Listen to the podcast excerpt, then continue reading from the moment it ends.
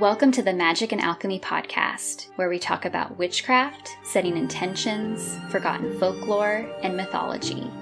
Created by Tamed Wild, magicandalchemy.com is a collection of stories, rituals, and articles crafted by a variety of creators and writers, including myself, Kristen Lisenby, and my co host, Kate Ballou.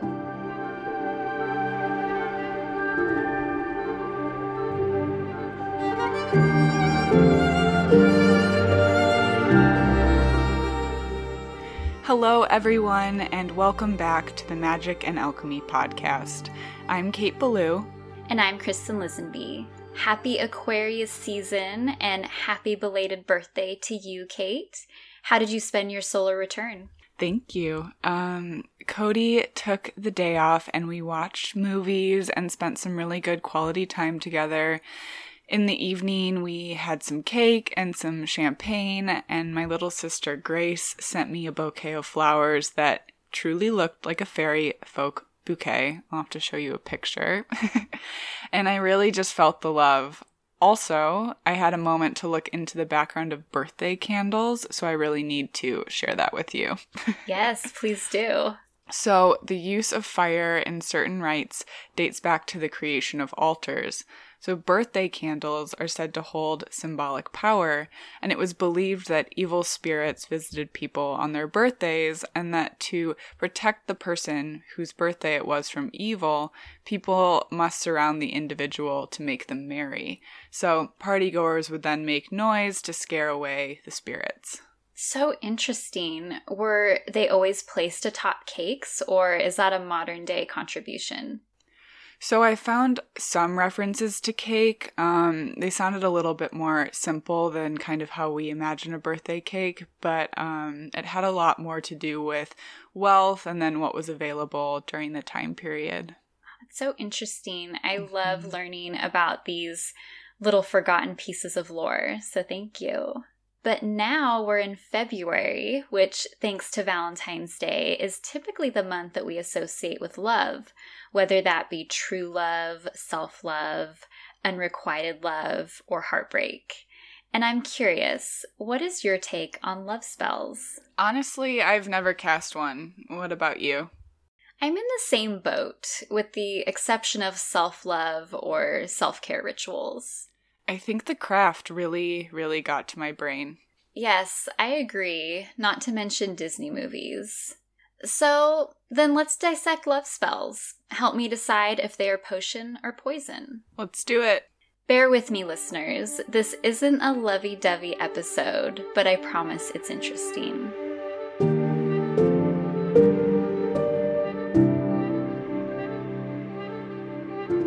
When we think about it, like, really think about it. It's not too outlandish to compare a love potion to poison. The morality or ethics of magic, especially a love spell, has been called into question on numerous occasions. I don't think I need to explain why a ritual designed to influence someone's emotions, other than your own, is a bad idea. But if I do, let me just say that whatever energy you send out into the world will eventually find its way back to you. And if you abide by the rule of three, that's even more reason to reconsider casting a love spell. Off the top of my head, I can't help but think of the 1996 movie that Kate just mentioned, The Craft.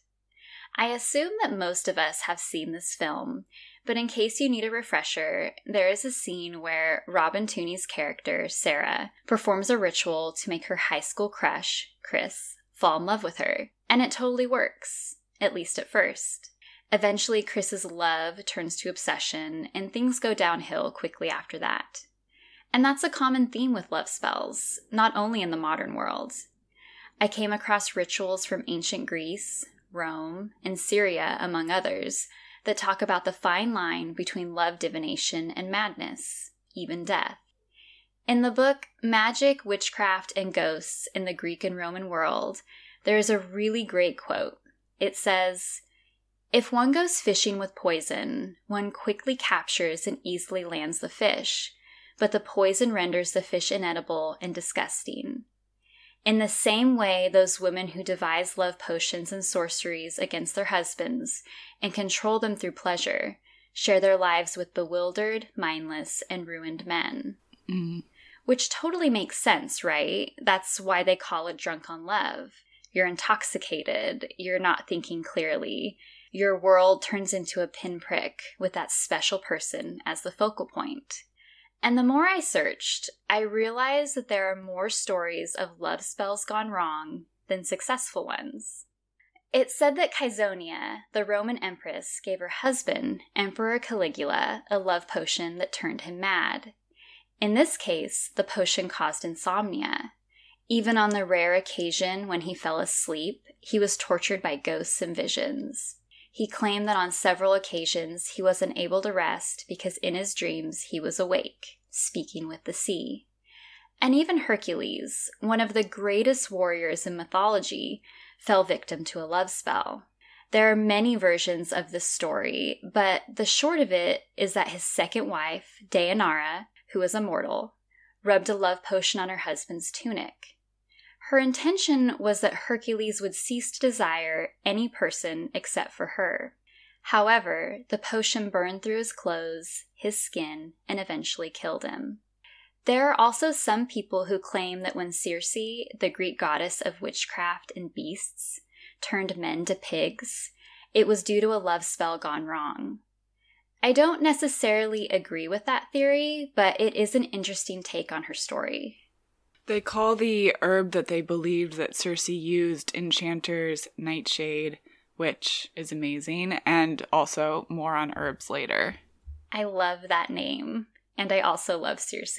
hmm So, why is it that love spells are so toxic? Maybe it's because there's an emphasis on carnal love instead of the emotional connection that many of us associate with true love. In many ways, these love spells are based on physical attraction and possession instead of support and devotion. It might also have something to do with the ingredients a spellcaster chooses.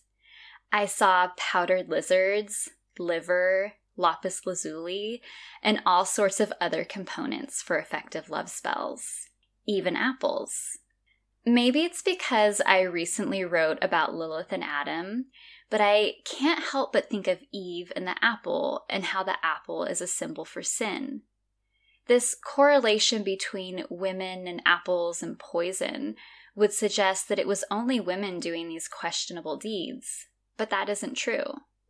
Even though traditionally men were on the receiving end of these spells, there is a passage from a sacred book ascribed to Hermes that was found in Heliopolis that says otherwise. The passage talks about an apple spell for making a woman fall madly in love with you. It reads, Say it three times over. I will pelt with apples, enter name here. I will give this spell, which is ever apt for eating for mortal men and immortal gods. Whichever woman I give the apple to, whichever woman I throw the apple at and hit with it, may she put off everything else and become crazy with love for me. Whether she takes it in her hand and eats it, or puts it away in her dress, may she not stop loving me. Cyprus born Aphrodite, bring this spell into fruition. And speaking of Aphrodite, the Greek goddess of love, there is a story about her and Hera. Hera was, of course, the wife of Zeus. She loved him dearly despite his unfaithful behavior, and she was always trying to come up with new ways to make him desire her. One day, she visited Aphrodite and told her a story about how she wanted to help rekindle the fire between Oceanus and Tethys. The gods love to meddle. And this is no exception. Hera asked to borrow her embroidered band, which was Aphrodite's most precious tool when it came to subduing mortal men and gods alike.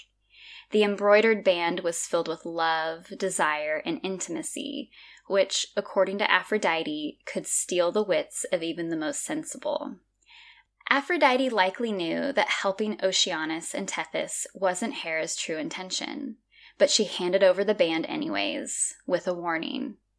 She told Hera that by wearing her embroidered amulet, she would not come back without altering the thing she desired in her heart. Hera was undeterred by this ominous warning. She wore the band and used it to seduce Zeus. She was successful, but how that encounter affected their relationship is left up to our imagination. Did you ever come across any successful love spells? I did, but more so related to self love or love divination, where spellcasters were hoping to catch a glimpse of their beloved instead of trying to affect them in any way.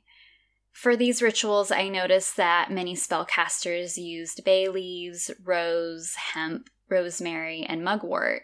I came across an article in an old folklore journal that shared some simple spells. And it's not hard to see that these spells are so different from the ones I've been talking about. Some of these spells are from Scotland and England and are aimed at St. Agnes, the patroness of young girls. They can be performed any time, but are most common on January 20th, the eve of her sacred day.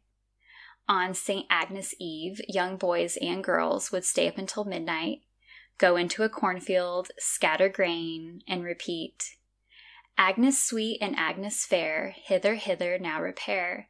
Bonny Agnes let me see the latter lass who is to marry me. If St. Agnes heard their prayers when the boys and girls returned home, an image of the person they were destined to marry would appear in their mirror. Another story says that a boy or girl could take a sprig of thyme and rosemary, sprinkle it with water three times, and place one of each in their shoes. They would then place the shoes on either side of their bed, which was believed to induce dreams or visions of their future lover and potentially their wedding day.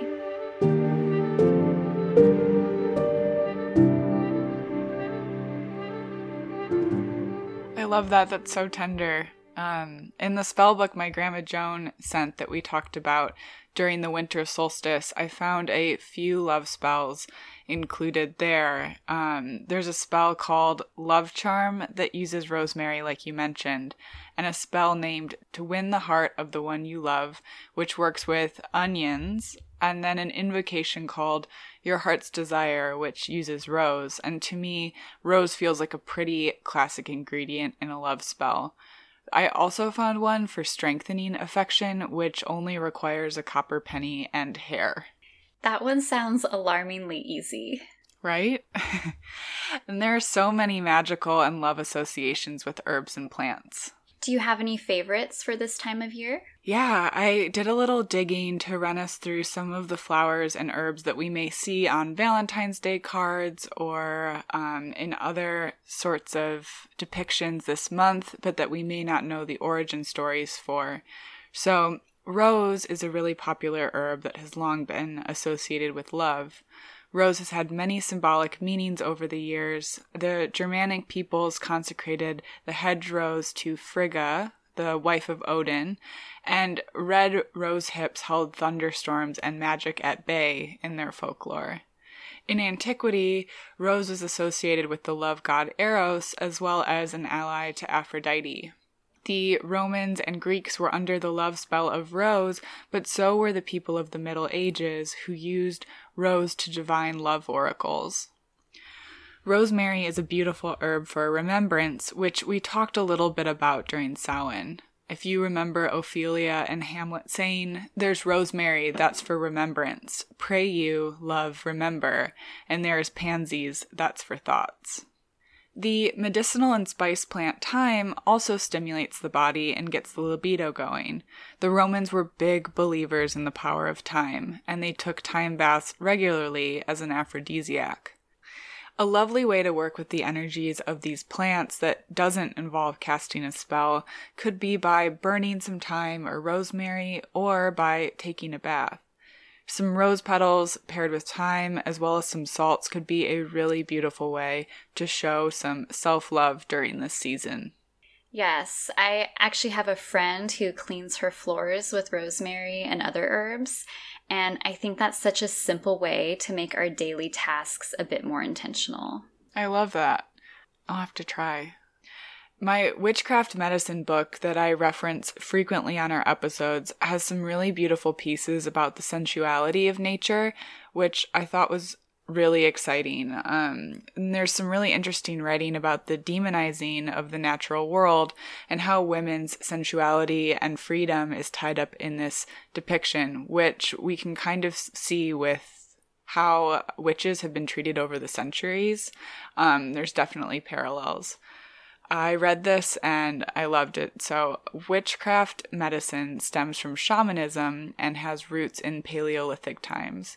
Witchcraft medicine is mythological, ritualistic, a religion revolving around sacred, in other words, effective plants. And of this witchcraft medicine domain, aphrodisiacs are one important factor, which of course we get that word from Aphrodite herself, like you mentioned earlier. As I was exploring herbs, I came across some really interesting research on wine as it ties to witchcraft as well as to love and lust. So, let's take a moment to talk about wine, one of my favorites. As you mentioned before, Love Drunk has to come from somewhere. Yes.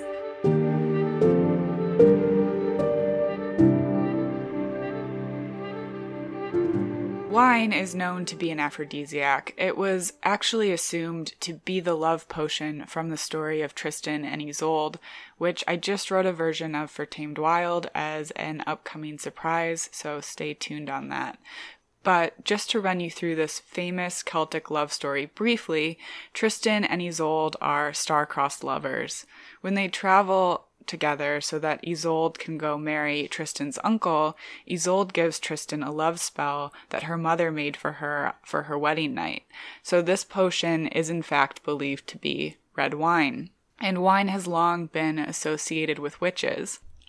I didn't know this, but the word sabbat actually has no connection to the biblical terminology or to the word seven, but instead is likely to be derived from the god Sabazios, who is often compared to Dionysus, the god of wine and raucous parties. I found online that Greek sources from the 5th century BCE onward mention Sabazios as a god in Athens, where his cult's initiation ceremonies took place by night and those that participated were purified by being rubbed with mud, as well as a sacramental drink was shared. The identification of Sabazios with Dionysus occurs regularly in Hellenistic sources. They say that witch's wine contains henbane and brought people to dance in ecstasy. The church said that witches favored wine that had been stolen from a cellar. Another fun fact about henbane is I believe that it was used to brew beer before hops were. That's interesting. Don't quote me on that, but it's it's a cool fact. Um, I love to leave wine on my altar for my ancestors because I feel like it is particularly pleasing to them. Wine has also been considered a medicine. In addition to being an intoxicant and aphrodisiac, anandamide is in red wine, which binds the same receptors in your body as THC and chocolate.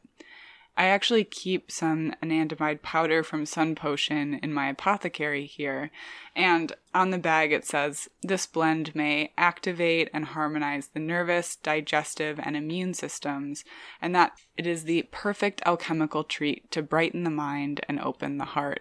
I really love to whisk it into oat milk.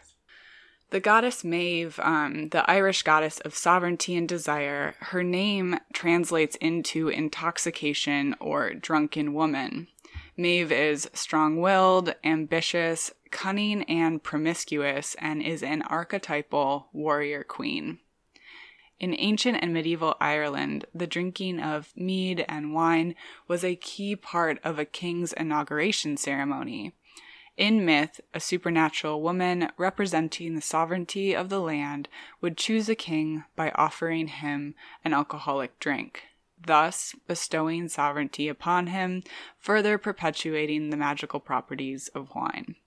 It was said that Maeve could run faster than horses, slept with innumerable kings, whom she then discarded, and wore live birds and animals across her shoulders and arms. I feel like after all this research, what I'm really interested in is working with plants or love spells to really connect with my own divinity, sensuality, or erotic nature instead of casting spells on others. I think these aphrodisiacs, goddesses like Maeve, Aphrodite, or Venus, can really teach us about our own sovereignty, which is hugely important to me as a witch. Um, Kristen, I'm curious, is there a suggestion that you might have for our listeners about how to connect with the space that we're talking about this month? Maybe some word witchery? Yeah, so I wrote a ritual for this month's Tamed Wild box, which is sort of centered around recognizing your daily life as the fairy tale that it is. Mm. And if fairy tale doesn't work for you, you can obviously choose another word that captures the mystique of your story. My intention was to marry the old with the modern through word witchery, in this case, letter writing. So, for this ritual, I encouraged people to write letters to the past, present, and future versions of themselves. Also, to a stranger, a mentor, maybe a relative or ancestor, and anyone else that has contributed to our growth. Obviously, connecting with our past self and inner child is a practice in self love on its own, but it's also really fulfilling to spread love in unexpected ways. And I think that receiving a love letter in the mail is something that many of us will cherish. I love that idea so much. Thank you, Kristen. And thank you so much for joining us today on Magic and Alchemy, a podcast from Tamed Wild. Again, we're Kate Ballou and Kristen Lisenby.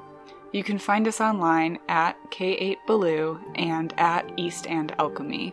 Send us all of your questions, comments, or just say hello via email at podcast at tamedwild.com. You can view all the amazing offerings from Tamed Wild on their Instagram at Tamed Wild or on the blog magicandalchemy.com. Join us for next week's episode where we talk Tales of Ash and the Celtic Tree of the Month.